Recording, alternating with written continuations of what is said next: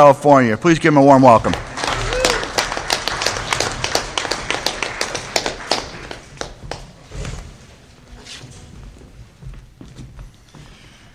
Hello, I'm Jerry Llewellyn, Grateful Alcoholic. Jerry, Jerry. And alcoholic only. Al- alcoholic and anything, anything past alcoholic is an outside issue. And our traditions tell us that we have no opinion on outside issues. So when I uh, when I share at a meeting, or I share from the podium, I identify as an alcoholic only, because I believe in the singleness of purpose. Uh, I want to thank uh, Mike and the committee for uh, allowing me the privilege and the honor to uh, be able to participate in a, in a meeting of Alcoholics Anonymous uh, and be able to participate in my own recovery. Uh, it's truly an honor and a privilege.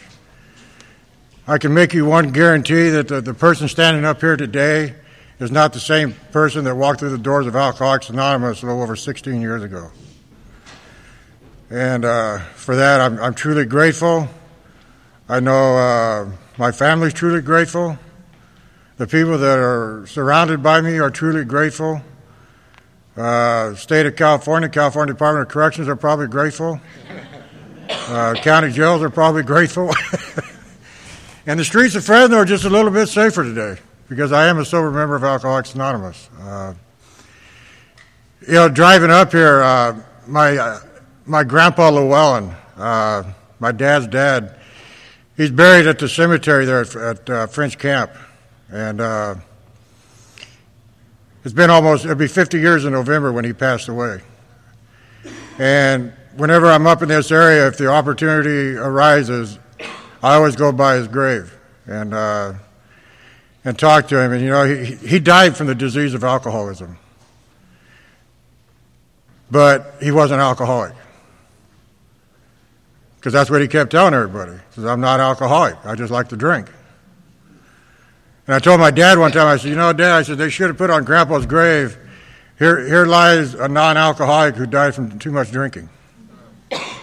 And uh, my dad thought it was kind of funny, too. You know, uh, but, you know, that's the disease of alcoholism. You know, it, it's cunning, it's baffling, it's powerful. It's it's a disease that will tell me that I don't have it. Uh, it's a disease that will tell me that, you know what, it's going to be different this time. It's a disease that tells me it's going to be different next time. You know, all I got to do is do do it, drink it a little bit differently, a little bit less of this, a little bit more of that, you know, all that, all that stuff. And uh, none of it ever worked. None of it ever worked. You know, I, uh,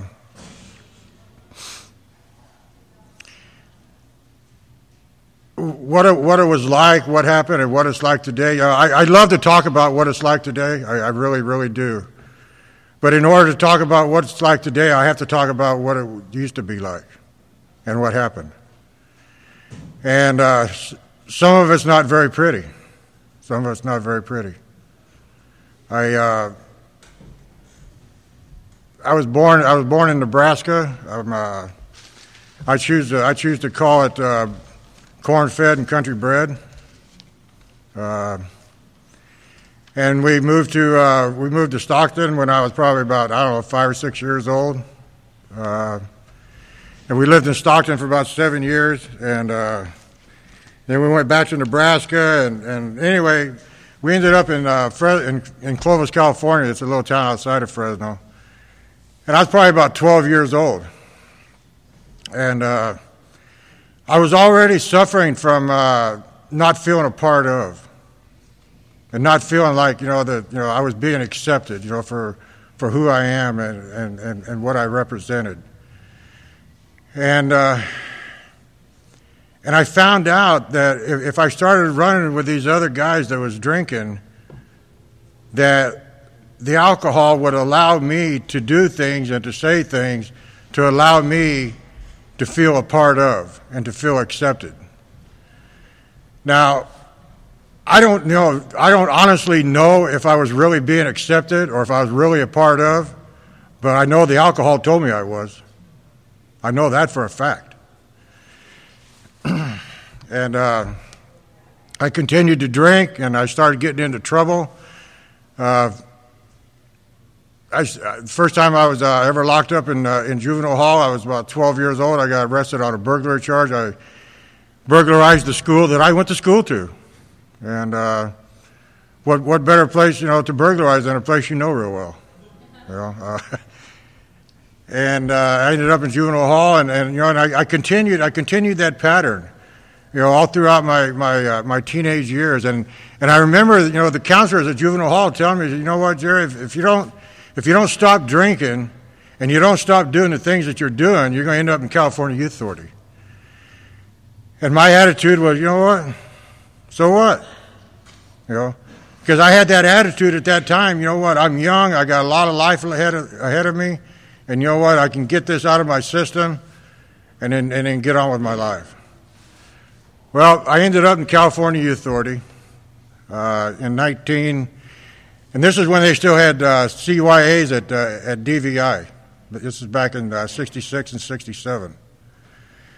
And uh, I ended up in California Youth Authority there. And uh, and I remember the counselors there telling me the same thing. You know, that if I didn't stop doing what I was doing, I was going to end up in California State Prison, you know, as, as with an adult number. And uh, my same response, you know, so what? I did. Uh, I did my time, you know, at, at C Y A, and, and I got out in, in nineteen sixty-eight. And between nineteen sixty-eight and nineteen seventy, which is two years, I spent uh, sixteen months of those two years in and out of the Fresno County Jail on, on alcohol-related charges. You know, uh, drunk in public, disturbing the peace, barroom fights. Uh, you know, I'm one. Of, I'm one of those drunks that uh, I love those honky tonks. I loved the honky-tonk bars. You know, I loved it, you know, when the bar stool started flying and the cue stick started flying and the body started flying into the jukebox, and God, it just it just did something to me, you know, and, and I just loved it. And it didn't matter if I was the one flying. It really didn't. You know, I just loved the action part of it. And uh, then I, I ended up, uh, you know, and that's the way I drink. You know, I drank alcoholically like that, you know. They, they talk about it in the big book of Alcoholics Anonymous that, uh, and this is me, this is me to a T. You know, I drank essentially for the effect produced by alcohol. I didn't drink it for the taste. I mean, I'd be sitting, me, me and my partners would be sitting in a bar, and we'd have four or five different kinds of wine, three or four different kinds of beer, a couple different kinds of whiskey, and mix it all in one glass and just chug-a-lug it. And it tasted shitty. But it got me there. Now, I never knew where in the hell there was, but I wanted to get there. You know, and uh, and I wanted to get there quick, and that allowed me to do it. So I was I was drinking for that effect that it produced. You know, the effect that the, and and the the effect that it produced was the effect of, of not having to feel, not having to face, you know, what's going on in my life. You know, uh, and, and all that stuff that I really didn't want to deal with. Didn't know how to deal with. I did not know how to deal with life. I didn't know how to deal with uh, somebody, you know, passing away. I didn't know how to deal with somebody getting married. You know, I didn't know how to deal with any of that stuff. You know, and uh, all my life, you know, my, my parents and my grandparents and, and people, you know, tried to teach me how to, you know, how to love another human being and how to have compassion, and I just couldn't get it. Couldn't get it. And I come into Alcoholics Anonymous, and a bunch of drunks, a bunch of drunks taught me how to love another human being and how to have compassion. You bet they did. You bet they did. And, uh, you know, and, and, and, I, and I drank like that. You know, I I drank in those bars and, you know, and the, and the bar fights and, and you know, running havoc through people's lives. And, you know, and I was... I was a taker. I was a taker of things and, and, and a user of people. You know, I would take, I took what I wanted, and I would use you until you no longer had what I wanted anymore. Then I would throw you away on the side of the road like a bag of garbage, and move on down the road to my next, the next person. That's what I did. Why did I do that? Because I'm selfish, I'm self-centered, and I'm self-seeking, and it's all about me. It doesn't matter who I'm hurting. It doesn't matter if they love me or if they don't love me. as long as I get to do what I want to do, when I want to do it. And more often than not, the state of California intervened on, intervened on that and stopped me from doing it for a lot, lot of years of my life. Um, in, nineteen, uh, in nineteen seventy, I, uh, I was arrested on a, on a forgery charge, and, and I was sentenced to a ninety-day diagnostic study at Vacaville. And that's where they, they it's like a diag, it's like a study, and, and they, they, they determine if you're fit for probation or, or if you should go to prison. And uh, usually on, on a ninety-day diagnostic study at that time, you're there from anywhere from uh, forty-five to sixty days before they can fully evaluate you. I was there twenty-seven days, and they shipped me back to Fresno to court. And, and, and their recommendation was that this man has been knocking on prison doors for a long time. He is not suitable for probation. So they sentenced me to six months to fourteen years, state prison. So I go back to, to the guidance center, and I go up, I, I ended up in uh, Susanville. And uh, there was a partner of mine there that I ran with when I was in Vacaville. And uh, one night uh, we was drinking a bunch of Pruno, which is prison-made wine. And uh, did, was doing some other stuff. And we decided we didn't like that place. So we left. We, we went up over the chapel wall. And we was gone for we was gone for four days, three or four four days, and within those four days, after four days, we was both sitting in Humboldt County Jail with uh, three counts of armed robbery, three counts of kidnapping, grand theft auto, escape, three counts of assault with intent to commit great bodily injury. And we fought that case for a year in Humboldt County Jail, and. Uh, And the way the way that they caught us, you know, when we got when we got the car from, see, this is how my luck ran when I was out there. Two out of the three people that was that was robbed, one was an ex-highway patrolman, and the other one was a legal secretary for a judge. I think that's pretty good luck. And uh, but I fought that, you know, we fought that case for a year, and, and the best deal that I could come up with. Is if I hadn't have pled to the one charge, and, and, and they ended up giving me a five years to life, which means a minimum of five years and, and no longer than the rest of my life. Um, and and I go back to prison. And I did I did I did all my time on that one uh, at Soledad, and after about five and a half years, I paroled. And uh, I, I, I need to share with you, I drank just as alcoholically in there as I did on the streets. I, you know, I could I could make a stash of Pruno that would knock your socks off. And I knew how to do it. I knew how to, I knew how to get the hose and run it from the bag, from the milk bag where I was making the Pruno, run the hose into the toilet so that the the fumes would go down the toilet and they wouldn't go out on the tier so that the guards could smell it. And uh, out of five gallons, I, I would. Uh, I would sell a couple, couple gallons of it, you know, for cigarettes, and, and, and drink. And me and my partners would drink the other three gallons. And a couple of times we ended up in the hole. You know, it's the first time I ever been been been arrested on a public drunk charge in state prison. Yeah. and uh, but you know, I, you know, that's the way my that's the way my life went for, you know, all those years. And you know, and I got out, and uh, I. Uh, Ended up doing a violation. Uh, you know, I I turned in about five dirty tests. You know, and I couldn't understand why my parole officer wanted to violate my parole. And uh, so I ended up doing a violation at Folsom.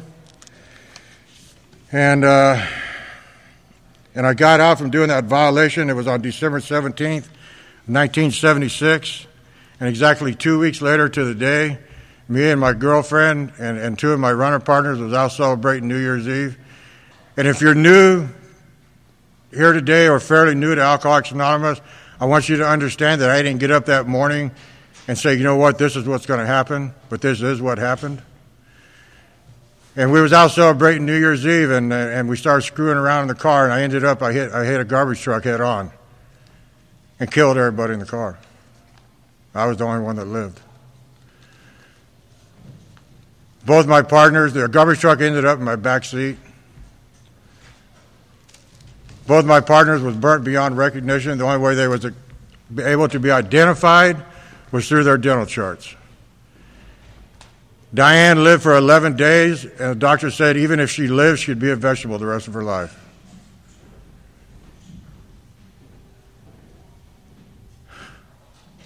And, uh, you know, like I said, you know, I didn't get up that morning and say, you know what, I'm going to go out and celebrate New Year's Eve and, and kill three people. That ain't what I said. But that's what happens. That's the disease of alcoholism. That's the selfishness, the self-centeredness, and the self-seeking. I didn't, I, I had, it, it didn't matter. It, it didn't matter what happened as long as Jerry got to do what Jerry wanted to do. I forgot to turn my phone off. I'm glad it wasn't mine ringing. And, uh, I ended up, you know, I ended up going back to prison. I went through the Profiler's unit and, and at Quentin, and they told me that I definitely had an alcohol problem, and they suggested I get into some kind of a twelve-step program, and I remember to this day what I told them. I said, you know what, you're crazy. I had to be at the wrong place at the wrong time, and it wasn't my fault. Never was my fault. See, I was the way I was because of society. I was the way that I was because people didn't treat me the way that I should be treated. Even though I wasn't treating them the way they should be treated, they should still treat me the way I should be treated. That's what I thought. And uh, so, you know, I, I never did get into the twelve, into a twelve-step program there. And I got out, and, I, and and one thing led to another, and the party started again, and I ended up back in prison, and I ended up in, at, down in Chino at the, at the guidance center, and they said, which prison would you want, do you want to go to? And I said, how about Tehachapi? You know, because it's a minimum and medium security. And they said, well, you got two choices, San Quentin or Folsom. I said, well, send me back to San Quentin. I just left there. So that's where I went. And I walked back on the yard. It was like I'd never left. All the same homeboys were there, everything. Did my time, got out, did, did it one more time, went back to prison, and the last time I got out of prison was in nineteen, uh, March fourth of nineteen eighty-four, and I haven't been back since. And uh, I haven't been sober that long, but I haven't had gone to, I haven't had to go to prison. And uh, so one thing led to another, and you know, I, I got out and. and I hooked up with this uh, this girl, you know. I, I said, you know what? What I need, you know, is, is somebody in my life, you know, that doesn't doesn't drink, doesn't use, doesn't do this, blah blah blah blah blah. So I hooked up with this uh, this woman, and she just got in a car wreck, and her her fiance was killed, and I thought she was going to get a bunch of money. And uh, so I hooked up with her, and we ended up getting married, and she ended up getting no money. Burnt me one more time. Damn. And, uh, you know, that, that marriage lasted about, about eleven years. And, uh, and when that marriage was over, I was grateful that it was over. When that marriage ended, I was, I was, uh, real close to f- being five years sober. And, uh, and I went through a lot of stuff. I did, I had to do a lot of inventories. And, uh, You know, to back up a little bit, you know, the first time I came around Alcoholics Anonymous, I was around Alcoholics Anonymous for nine months. And uh, I didn't get a sponsor, didn't work the steps, didn't do anything they suggested. I just, you know, I, I went to maybe one or two, at least one meeting a week. Sometimes I, I'd go to two, you know. And uh, after nine months of doing it my way, I drank again. I drank again. And by the grace of God, I made it, made it back into Alcoholics Anonymous, and I was around Alcoholics Anonymous for seven more months. And if you're new, I hope you understood, you know, when I said I was just around Alcoholics Anonymous, that I was not in Alcoholics Anonymous. Around, to me, around Alcoholics Anonymous means I'm on the outside perimeter, where I can get picked off at any time. And I stayed for seven months, and I went back out. And on April eleventh of nineteen ninety, I came back into Alcoholics Anonymous and totally, completely surrendered to the disease of alcoholism and to the program of Alcoholics Anonymous. And by the grace of God and the program of Alcoholics Anonymous and, and you know, my willingness to do something different, my willingness to follow directions, my willingness to take suggestions. I'm not standing up here and telling you that I agreed with everything that I did. I didn't, when my sponsor says, you know what, make your bed every day, what the hell has that got to do with recovery? I could not understand. I understand it today. I didn't understand it then. And to me, it's about willingness to do something different, something positive, changing from something negative to a positive behavior and a, and a positive action in Alcoholics Anonymous. And I started working, you know, I started going uh, going through the steps with my sponsor and, and uh, you know, do, doing the inventories and, and you know, started getting into service work in Alcoholics Anonymous. And uh, after about four, about almost five years of being sober, My uh, my ex-wife told me that, you know, uh, she didn't want to be married anymore, and uh, I was sitting there. I was sitting there. I was waiting for a friend of mine to come by because we're going we're going to do an H and I panel. And while I was waiting for him to come, you know, she, you know, that's when she told me, and uh, she uh, she said she didn't want to be married anymore, and I said, okay, you know, and so when when when my friend, you know, come to pick me up, you know. And I went out and got in the car, and I, and I was running it all by him. And he says, you sure you want to go, Jerry? And I said, yeah. That's where I need to be. You know, I need to be participating in my recovery. I need to be carrying the message. I need to be passing on what was passed on to me. You know, I don't need to sit back there at the house and dwell in all that, all that doo-doo, you know, and set myself up to drink, because that's what I would have done, you know. I would have got into the poor me's and the, and the self-pity and all that stuff. Instead, I chose to do what I was taught to do in Alcoholics Anonymous, and that's get out there and carry the message and work with others. One drunk talking to another drunk. What a beautiful thing. What a beautiful thing. And uh, so then I moved in at my sponsor's house the next day. And uh, stayed there, you know, stayed there for a while. You know, and uh, you know, continued, you know, continued to go to the prisons, you know, and and, and you know, I, I'm, I'm still involved in H and I, and I've been involved in H and I, you know, since almost from day one. For some strange reason, I feel real comfortable doing institutional work. Uh, real comfortable, you know. Uh, I'm not, I'm not going to stand up here and say that there wasn't a, there wasn't some fear in the beginning. Because I remember the first time I walked through the gates at Avidal Prison, my first thought was, you know what? They're going to find something. I know they are. And they ain't, they ain't going to let me go. And we talk about, you know, spiritual experiences. When I walked, the first time I walked through the, those gates on an H and I panel at Avidal Prison, and I walked out that same night, two hours later, and walked past that gun tower and was able to wave to the man in the gun tower and tell, tell him to have a good evening. And and to walk out two hours later instead of three, four, five, six years later like it used to be, for me that was a spiritual experience. It really was. I loved it. You know, I loved it. And, uh, you know, I, I still do H and I work today. You know, uh, it's, it's a major part of my recovery. You know, there, there's all types of service work at Alcoholics Anonymous to be done. And every every alcoholic has their own little niche, you know, and uh, it, it all needs to be done, all the way from central office, you know, to H and I, to general service, all of it. It, it all needs to be done for this thing to keep going and keep continuing to happen and to keep continuing to have, you know, deals like this where the message can be carried and people can get together and, and, and meet people that they haven't met yet, you know. That's all we are. We're just friends that haven't met each other yet, you know. And uh, so I uh, I went through that. I went through that divorce, and and uh, you know, there there's a part in the in the Big Book where it says that uh, boy meets girl on A A campus, and that's exactly what happened with me and Nancy.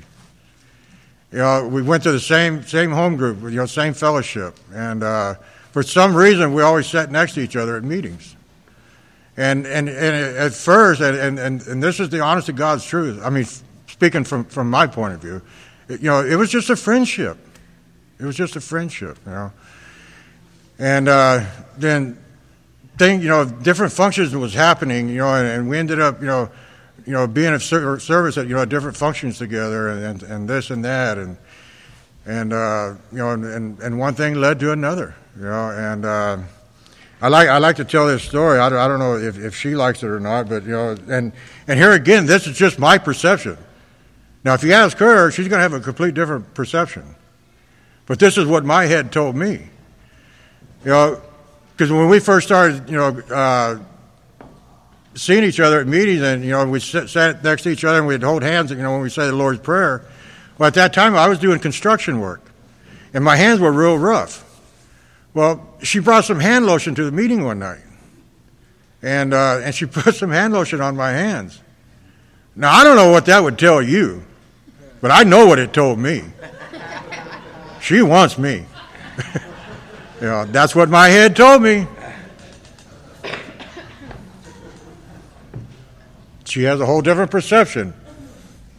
And if you go to the Unity Day in Tracy in, in October, when she speaks, you'll probably hear her perception of it. And, uh, but, you know, we, we started off, you know, friends and, you know, and doing this stuff. And, and we started, you know, we started, uh, you know, dating. And, and I remember, you know, see, without alcohol, you know, I, I can be a very bashful and, and kind of, you know,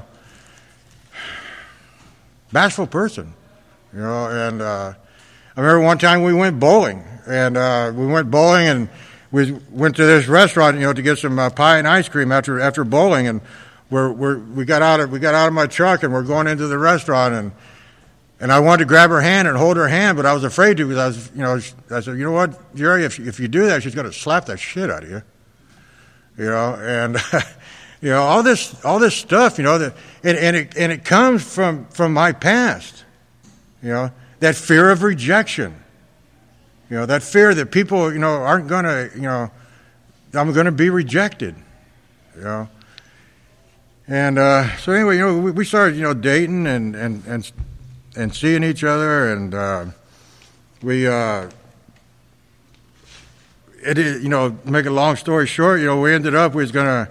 We set this date, you know. It was in uh, it was in January, you know, uh, you know, to, to move it, you know, to move in together, and uh, we both talked to our. I talked to my sponsor about it. She talked to her sponsor about it, and uh, you know, every every move we made, we run by our sponsors. And uh, when uh, and the date was set for January to move in, well. There was one thing that we didn't run by our sponsor. We moved it from January to November. We backed it up is what we did.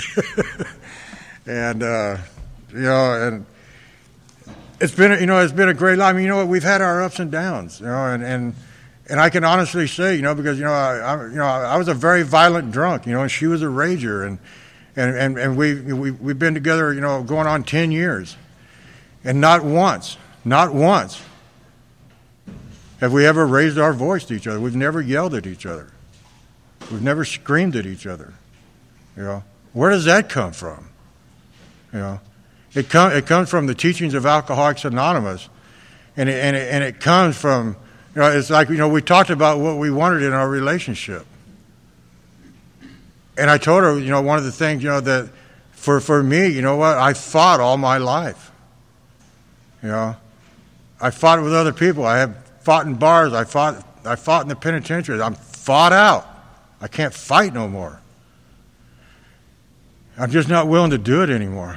And uh, so, as a result, you know, when, when things happen, you know, we can we can separate ourselves, you know, in, in different rooms and, and think about things, and you know, and and, and talk to people, you know, who, if we need to call somebody and talk, and, you know, and, and then, you know, when we're both calmed down, then we can both come together and we can talk about it and discuss it and come to a, come to a solution. Instead of living in the problem, we talk about a solution, just like we do in Alcoholics Anonymous, you know. I mean, it's, it's like, you know, being an Alcoholics Anonymous. I, I can live in the problem of, of being an alcoholic. Whoop-de-doo. I know I'm alcoholic. You know, what's my solution? You know, my solution is to be active in Alcoholics Anonymous. My solution is to participate when asked to participate. And, uh, you know, just, just the other night, you know, we had a, we had a little difference, you know, uh, uh, and uh, we didn't yell at each other, you know, and, and uh, you know, she, you know, she, you know, she did what she, she, she needed to do, and I did what I thought I needed to do, you know, and, uh, and as a result, you know, we didn't yell at each other and we didn't scream at each other. So I didn't have to say, you know what, you know, I need to make an amends for yelling or for screaming. See, I didn't have to do that. You know, we've allowed each other to, to tell each other, you know what, I love you, but right now I don't like you. Because I always love her. I'll love her forever. I won't always like her. And it's not her that I don't like. It sometimes it's what she does or what she says or her actions or her attitude or whatever, you know. And, you know, and I have to allow her that, you know. If I don't allow her that, I'm the same thing as saying, you know what, I'm better than. And I'm not better than. You know, uh, you know, I love Alcoholics Anonymous. I, you know, I, I love it with a passion. I really do. And, you know, I, I was driving up here this morning, and, and you know what? I really miss Sandy. I really do, you know. That woman, you know, she... She was one of my teachers. She was one of my teachers. And and I'll tell you, I'm going to be honest with you, the reason I loved her so much is because she was honoring. And I love that. God, I love that. You know, she was she was not afraid to tell you what she thought. If you asked her her opinion, watch out. She's going to give it to you. And, uh, but I was thinking about her on the way up here because, you know, she's usually always here. And, uh, But you know, there's a, there's a there's a lot of there's a lot of my teachers that are at the big meeting in the sky, you know, right now, and and, and some of you some of you know him. You know, like, you know, Bill Litton, you know, for uh, one of the ones that initially got me started in H and I, and uh, you know, there's a lot of them, you know, that that, that aren't around anymore, you know, that, that were teachers of mine that, that taught me.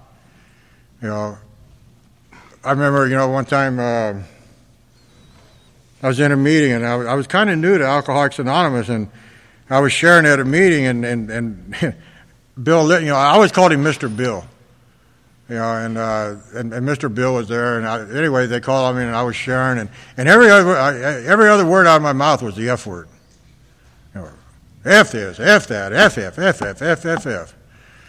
So after the meeting, Mister Bill pulled me to the side. He says, uh, Jerry, he says, did you notice when you were sharing that people were getting up and leaving? I said, yeah. What the hell's up with that? He said, did you notice that most of them were women? And I said, yeah. I said, that's really strange. Uh, he says, no, it's not strange. He says, when we get sober in Alcoholics Anonymous, we not only clean up physically, physically but we clean up our, our, our mouths too. He says, would you talk that way in, in front in front of your mother? I said no. And he says he says why you know why why why did you sit talking to the per, to the guy next to you? And I said, well, because he was talking to me. He says, did you ever stop to think that that other people in that room might want to hear what, what's being shared, that they might need to hear what they need to hear to save their life? And I said, well, no, not really. And he says, I didn't think so. He says, selfish, self-centered people like you never think about anybody but yourself. See, he didn't realize how sensitive I was. He didn't realize that it hurt my feelings. And I remember he shared with me one time. He said, you know what, Jerry? He said, I don't care about your feelings. I really don't. He says, I care about helping you save your butt in Alcoholics Anonymous and being the best human being that you can be. And if I got to step on your feelings to do it, then that's what I'm going to do. And that right there told me that he loved me enough to tell me the truth. He did not hate me enough to tell me what I wanted to hear or what I thought I should hear. And there's a big difference.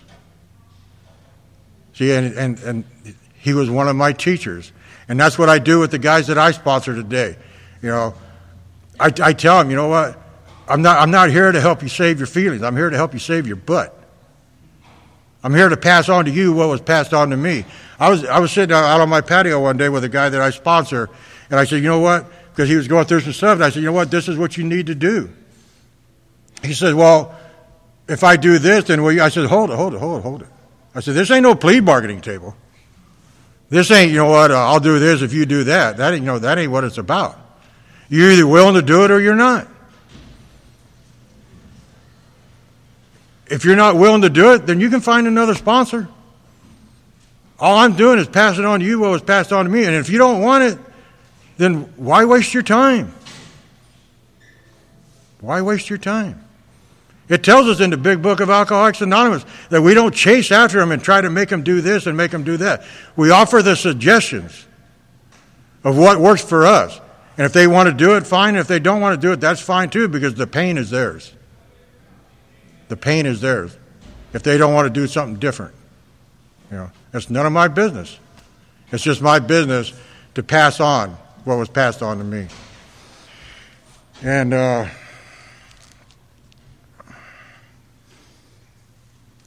you know, my my life today. Uh, I've gotten I've gotten relationships back in, in, in my life today, and one of them's with my dad. He's uh, he's eighty-three years old. Now keep in mind, you know, this is a man that when I was younger, I stole from him. I would sneak into the bedroom when he was asleep at night, and I'd take money out of his wallet. And he knew that there was money was missing, and, and he had a pretty good idea that I had something to do with it. And I continued to do that. I can, you know, I, I, I stole some checks from him one time after my mom passed away, and, and I went and cashed a bunch of checks, and and uh, I didn't for a second think how much that was hurting him. Why would I think about why, how that was hurting him? When I'm focusing on what I want to do, and that's to get more money to drink. That's all I was focused on. I didn't have, I didn't think for a second that me spending sixteen years of my life in the penitentiary affected him or hurt or hurt him. It's not him doing the time, it's me. Why would I think that it would affect him? I wouldn't think that. Not based on what I knew at that time. And today we have a relationship better than we've ever had. I don't get by there to see him as often as I would like to, but I go by there from time to time and visit him, and I call him, and we call each other. And his birthday, his, his uh, belly button birthday is uh, December fourth, and mine's December seventh, and we always have our we always have dinner together to celebrate our birthdays. Uh, You know, I didn't, you know, I became trustworthy in Alcoholics Anonymous. You know, I didn't get sober in Alcoholics Anonymous because I wanted people to trust me. That's just one of the gifts that, that, that I was able to receive in, in Alcoholics Anonymous by doing what I do, based on the way my feet are moving, based on the actions that I take in Alcoholics Anonymous, based on if I say I'm going to be somewhere, I'll be there. Based on if I say I'm going to do something, I'll do it. If I say I'm going to call somebody, I'll call them. Before I got to Alcoholics Anonymous, it was about, well, am I going to get anything out of this? If not, you know, what the hell with them, I ain't calling them. That's the way I was. But that's not the way I am today. You know, and, and as a result of that, you know, my... my dad has made me beneficiary of, of, of everything, you know, everything that in his name. You know, sole beneficiary. Because he's always loved me. I know that today. But he didn't always trust me. Why would he trust me? Hell, I stole from him. But based on what I do in, in Alcoholics Anonymous, I've regained that trust in my dad. You know, and he and he truly loves me today, and he truly respects me. You know, and you know what a deal. You know what a deal. I didn't get sober for for all that. You know, I didn't get sober. You know to to. You know, when I when I first got to Alcoholics Anonymous this last time, you know, I didn't know if I wanted what you people had. I really didn't. I just knew I didn't want what I had anymore. I knew that. And I said, you know what? Give it a shot, Jerry. You know, what do you got to lose? What do you got to lose? You know, my uh, my oldest brother, who originally introduced me to Alcoholics Anonymous in nineteen eighty up in Bend, Oregon. We were running on a robbery charge together. See, he wasn't just my brother. We drank together, we partied together, we went to jail together, and we went to prison together. We ran on robbery charges together. And he originally introduced me to A A, and he says, you know what, Jerry, we was going through Bend, Oregon, he says, you know what, he says, he says, I know there's a place here in town where we can, uh, you know, they'll put us up for the night. You know, we can just leave the next day. I had no clue what he was talking about. And uh, he says, but we have to go to an A A meeting before they'll do it. And I said, well, whatever. So we did it, you know, and we spent, the, you know, they, they put us up for the night at this place. And, and uh, you know, then we went on about our way. And uh, anyway, I ended up getting sober, you know, uh, years later. And, and, he got sober a few times, and, and but he just couldn't get it. Just couldn't get it. And he ended up dying uh, on Saint Patrick's Day of uh, two thousand three, three years ago. And if you've never seen anybody die from cirrhosis of the liver, it's very, very ugly. Very, very ugly death. And he was in the hospital in, uh, in Fresno, and Me and uh, you know, me and Nancy was down there. You know, we'd been down there a lot, and, and we decided, you know, to go home this, this Sunday evening on Saint Patrick's Day and take a shower and get a bite to eat, and you know, and rest a little bit, and then go back down there. But we get home, and as soon as we walk in the door, the phone rings, and it's my niece, and she says, "Uncle Jerry," she says, "you better get back down here. Uncle Richard's not going to make it." And we went back down there and walked into his room. And uh, they had some. They had him hooked up to some kind of uh, pain medication. And I told the nurse, you know, and I, I just went, I, I went off, you know. And, and I told the nurse, I said, you know, I said, what's this? What, what's he hooked up to? She said, well, it's, it's a pain medication. I said, pain medication? I said, what the hell is this about? I said, what is it about the money? I said, the man's going to be gone within a couple of hours. He ain't, he's in a coma. He's not in any pain. I said, so that just tells me that it's all about the money. I said, unhook it. Take it out. You know, and I ended up having to make an amends to that nurse. You know, not for what I said or, or, for, or for what I had her do, but for the way that I said it and the way that I approached it in a negative manner. You know, yeah, I was upset because I'm getting ready to lose my brother, but that's no excuse for me to act like that. You know, Alcoholics Anonymous didn't teach me that. And so I, I sit down on the side of the bed, and, and, and I'm holding my brother's hand.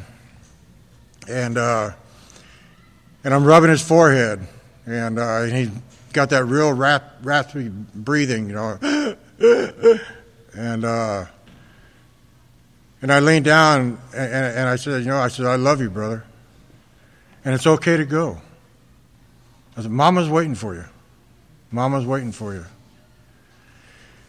And I laid my head down on his chest, and I was crying, getting ready to lose my big brother.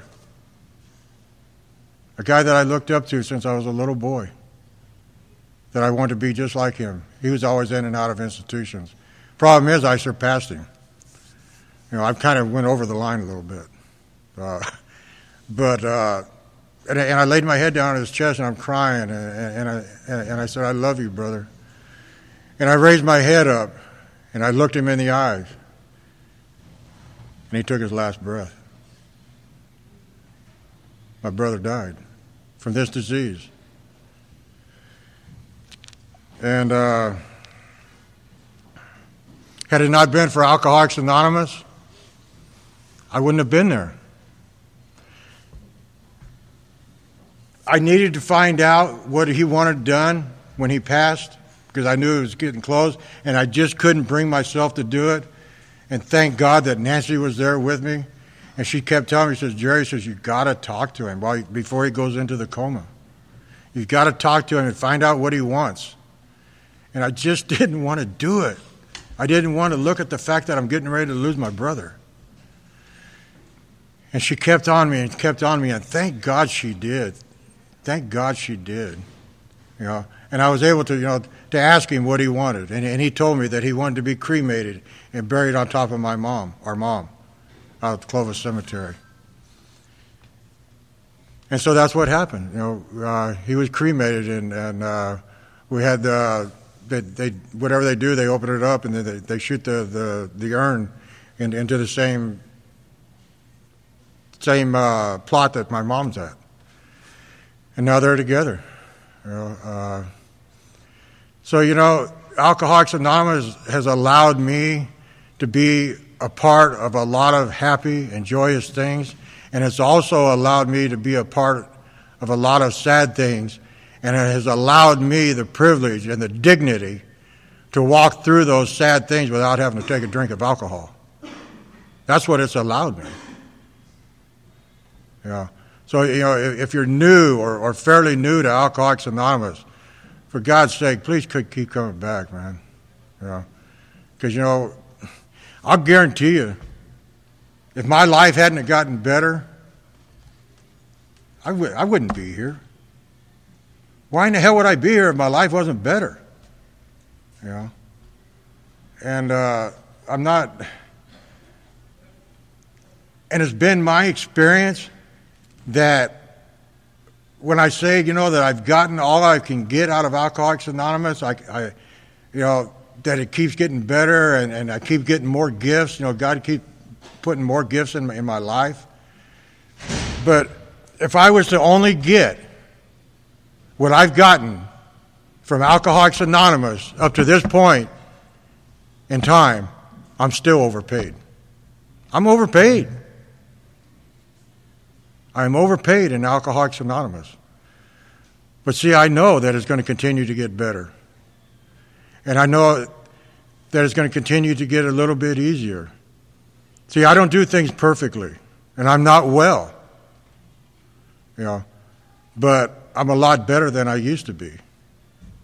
And it's because of Alcoholics Anonymous and, and, and people like you, you know, the where you know where we can you know where we can gather and and and share, you know, share our good times, share our sad times, share our experiences. You know, and uh, you know, sometimes, you know, Sometimes I get the message from somebody that ain't even got thirty days of recovery yet. You bet I do. You know, there's people in Alcoholics Anonymous that has, you know, maybe a year or two years or, or two and a half years, and they've got more of what I want than some than, than some people I know with twenty-five and thirty years. So I don't know what that tells you. It's not about the quantity of sobriety that means uh, means anything to me. It's the quality. The quality of sobriety. You know. You know, anybody can put... To, I put together, you know, a couple of years at a time being, you know, being sober, you know, in, in, in California State Prison. But there wasn't no quality there. There was no quality. And uh, I'm just grateful to God and, and to Alcoholics Anonymous that I don't have to live the way that I used to live. And I'm extremely grateful that I don't have to live where I used to live. You know, I'm grateful that I don't have to be sitting in a sitting in a cell wondering, am I, am I going to make it out this time alive? or am I going to die? You see, there was a point, point in my life where I spent so many years of my life locked up in, in jails and penitentiaries that I accepted the fact that I was going to die in a penitentiary someday. I accepted that. I was okay with that. I was okay with it because that's where I spent most of my life. I had a right to die there. Thank God today I know that I don't have to. Thank God today that I know that the only way that I have to go back into an institution is on a hospital and institution panel. Thank God.